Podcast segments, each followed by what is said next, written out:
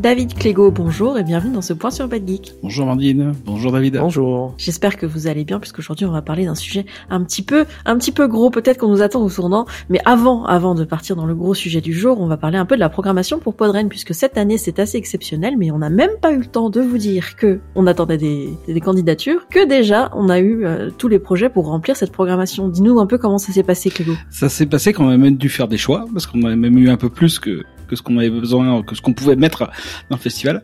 Donc, euh, comme d'habitude, on a essayé de varier, d'en mettre pour tous les goûts, pour toutes les sensibilités, de varier vraiment. Et euh, donc, au fur et à mesure de nos réunions, hein, on se réunit régulièrement, quasiment toutes les semaines. Hein, on vous met des petites, des petites indiscrétions en plus, mais euh, on essaye, ouais, de, de, d'essayer de varier comme tous les ans. En fait, en avoir pour tous les goûts, vraiment, pour tout le monde, quoi. On essaye justement de représenter un peu le podcast tel qu'il existe dans son ensemble, et malheureusement, comme tu le disais, ça passe par des choix, donc certains ou certaines ne sont pas sélectionnés, et on en est bien désolé, mais, mais on espère tout de même que cette programmation qu'on vous dévoilera à la fin de l'année, sous le sapin, vous plaira encore cette année. Et le gros sujet, je vous l'avais dit, on vous l'a annoncé, on lance un PodParis. Est-ce que David, tu peux nous dire un petit peu plus sur ce dossier ?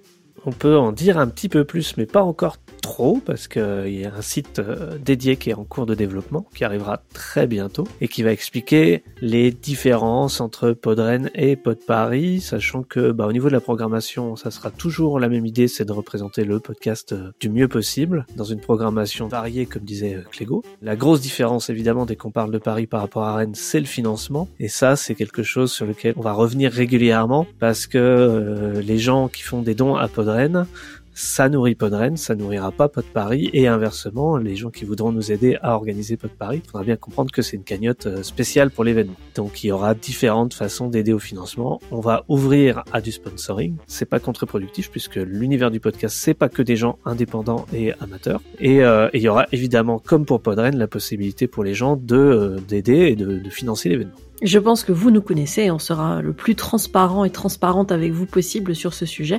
On vous l'a dit, on reviendra dessus dans, dans le point sur BadGeek et puis bien sûr sur nos réseaux sociaux et dans nos communications. Voilà, voilà pour aujourd'hui. Je pense qu'on a fait le tour de l'activité BadGeek du moment. C'est un peu les, les sujets, entre guillemets, qu'on a sur le feu, PodParis et PodRennes. On espère en tout cas vous y voir. N'hésitez pas à aller vous inscrire. Pour PodParis, il va falloir attendre un tout petit peu, mais on vous dira dès que le site sera prêt. Et je vous souhaite une bonne journée. Bonne journée.